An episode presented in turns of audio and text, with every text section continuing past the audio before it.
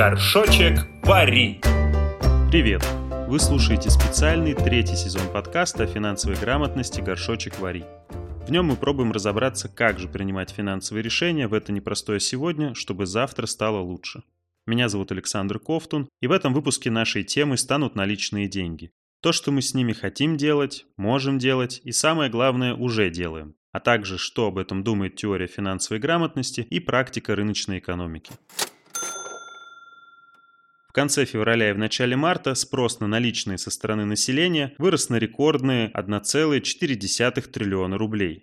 Правда, в марте и сам спрос, и количество денег на руках населения заметно уменьшилось, в основном из-за роста ставок по вкладам и введенных ограничений на покупку валюты. Например, за 9 марта наличные рубли в обращении снизились практически сразу на 25,5 миллиардов. Это стало максимальным сокращением с начала текущего года. А вот с долларами все немного иначе. Их население продолжило снимать и в марте. По данным ЦБ, валютные сбережения населения в банках за месяц сократились на 9,8 миллиардов. Давайте обратимся к нашему личному опыту. Снимали ли мы сами наличные, в каких валютах и самое главное, для чего? Давайте вспомним, подумаем об этом и мысленно зафиксируем наши ответы. Как правило, снимая наличные во время стрессовых ситуаций и финансовой нестабильности, мы преследуем одну из трех основных целей. Иногда даже сразу несколько из них. На первом месте, само собой, рост потребления, желание потратить деньги. На самое необходимое, давно желаемое и на то, что скоро может подорожать или исчезнуть. А иногда вообще на все, что нам еще доступно. Это довольно популярное антикризисное поведение потребителей. Но популярное не значит эффективное. В двух прошлых эпизодах подкаста мы достаточно внимательно изучили этот вопрос. И я уверен, теперь мы знаем, как действовать рационально и осознанно. Второе направление – это уже не траты, а сбережения.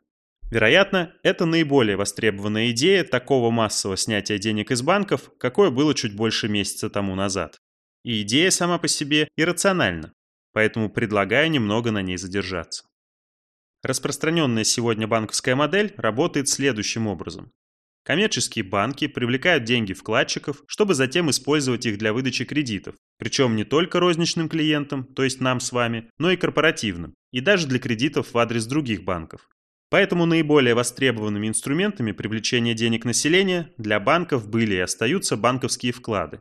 Среди вкладов наиболее востребованы срочные, с фиксированной ставкой процента и фиксированным сроком изъятия. Это позволяет банкам точнее планировать денежные потоки и сопоставлять между собой свои активы, выданные кредиты, и свои обязательства, полученные вклады, как по суммам, так и по срокам. Именно по этой причине у большинства банковских вкладов есть оговорка о досрочном изъятии. За него предусмотрена очень низкая ставка, где-то 1,01% годовых. Получается, что в отдельно взятый момент времени у конкретного банка может не быть, и, как правило, не бывает, достаточно наличных денег в кассе, сейфе или в хранилище, чтобы одновременно выдать их всем своим вкладчикам, если они все разом придут за ними до истечения зафиксированных сроков. Я еще раз подчеркиваю эту мысль. Не получится одновременно выдать всем, если все они придут досрочно. Причем чаще всего это касается не только денег во вкладах. Это в том числе и деньги на наших текущих и карточных счетах, потому что в обычную банковскую модель точно так же не закладывается и одновременное снятие всех денег со всех счетов или из всех банкоматов. Практически любому банку, попавшему в такую ситуацию, как минимум потребуется какое-то время на то, чтобы предоставить деньги всем желающим. И, скорее всего, еще и сторонняя помощь, например, межбанковский кредит или возврат его собственного вклада из какого-то другого банка. А если масштабировать эту ситуацию досрочного и массового изъятия наличных со стороны населения, можно легко понять, что такая паника среди клиентов банка может привести к его банкротству. И не только этого банка, но и других, связанных с ним контрагентов, его вкладчиков и его должников. А уж если паникующие одновременно придут в несколько банков, то сами понимаете. Кто-то, если не почти все, рискует потерять свои деньги. Иронично, но очень логично. Стремясь спасти свои деньги, мы можем своими действиями привести себя к их утрате. В то же время, если среди клиентов банка не возникнет паники, то не возникнет и финансовых сложностей. Конечно же, это не означает, что сложности не могут возникнуть от чего-то еще, но как минимум эта причина находится в руках самих вкладчиков. Инфляция является еще одним аргументом, почему чаще всего не стоит снимать наличные деньги ради того, чтобы их сберечь. Финансовая нестабильность, как правило, связана с ростом цен, А деньги, которые не работают, в таких условиях быстро теряют свою покупательскую способность. Вместо сбережения получается потери, может быть сперва и незаметные. Еще, возможно, кто-то надеется на то, чтобы просто сохранить деньги физически, особенно иностранную валюту. Но и здесь могут быть подводные камни. Самых сложных экономических случаях, которые уже знает наша история, планам сберечь бумажные деньги могут помешать специальные денежные реформы, например, деноминация, перевыпуск и замена банкнот, а также полный запрет на владение денежными знаками. Так, например, было с иностранной валютой в СССР. И это снова возвращает нас к рациональности владения наличкой во время кризиса. Она в любом случае будет нам нужна не сама по себе, а для чего-то еще, конкретного либо тратить на материальное, либо использовать внутри национальной финансовой системы, либо выводить деньги из нее. Правда, с последним сейчас все не очень просто. Из-за санкций, контрсанкций и разнообразных ограничений на движение капитала. Есть, конечно, криптовалюты, стейблкоины, но это отдельная и совсем другая история со своими особенностями. То самое использование денег внутри системы, о котором мы только что сказали, это по сути и есть третье направление – инвестиции.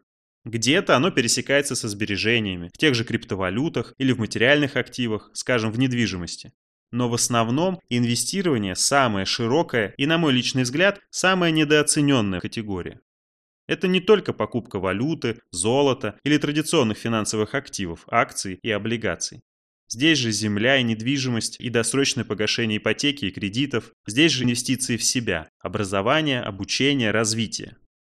Чему-то из этого списка мы еще вернемся в будущих выпусках подкаста. И, наверное, начнем с депозитов и накопительных счетов, как самой простой, доступной и массовой формы использования денег, к тому же ставшей самой популярной у населения, судя по отчетам банков и статистики. Но прежде нас должны заинтересовать два других момента. Первый – резюме сегодняшнего обсуждения о том, кому и зачем все-таки нужны наличные деньги. С учетом всего уже сказанного, и рубли, и доллары в первую очередь нужны а. Тем, кто запланировал в ближайшее время какие-то расходы и переживает за доступность денег для них, и б. Тем, кто собирается вынимать эти деньги из периметра национальной финансовой системы. Другие, общераспространенные и при этом рациональные причины прямо сейчас не просматриваются. Если эти два варианта не наш случай, но мы продолжаем сидеть в наличке, потому что боимся прекращения безналичных расчетов, не доверяем банкам и системе страхования вкладов, или все еще ждем более высоких ставок, то я бы все-таки предложил задуматься, пересмотреть и обновить свои решения. Ключевая ставка выше вроде как подниматься и не будет. Наоборот, началось ее снижение из-за укрепления рубля, которое уже угрожает бюджету. Наши деньги в банках можно распределить с учетом страхуемой суммы, главным образом, чтобы отбить потери от высокой инфляции. Ну а если из-за какого-то очередного черного лебедя не будет работать агентство по страхованию вкладов, то очень вероятно, что и наличные в такой ситуации не особо помогут ни для рублей, ни для иностранной валюты. Выходит, что если нет разницы, то зачем платить больше? Второй момент – опасения за банковскую систему, связанные не с внутренними, а с внешними причинами – санкциями. Логично, что в текущих обстоятельствах у многих как раз-таки могли появиться опасения именно по этому поводу. Отключение некоторых банков от системы SWIFT, внесение крупнейших банков в список СДН, а также расширение секторальных санкций. Возможно, именно поэтому многие бросились снимать валюту, а Банк России, в свою очередь, ввел ограничения на доступные к снятию суммы. Давайте в следующем выпуске вместе подумаем, а надо ли беспокоиться за наши деньги из-за текущих санкций. И заодно разберемся, что означают все эти ограничения и на что они могут повлиять именно в нашей личной финансовой жизни. А на этом на сегодня все. Подписывайтесь, пересылайте друзьям, ставьте ваши оценки и пишите комментарии. Вы помогаете подкасту расти, а он, я надеюсь, делает то же самое и для вас. Спасибо, что варитесь в горшочке. Еще услышимся.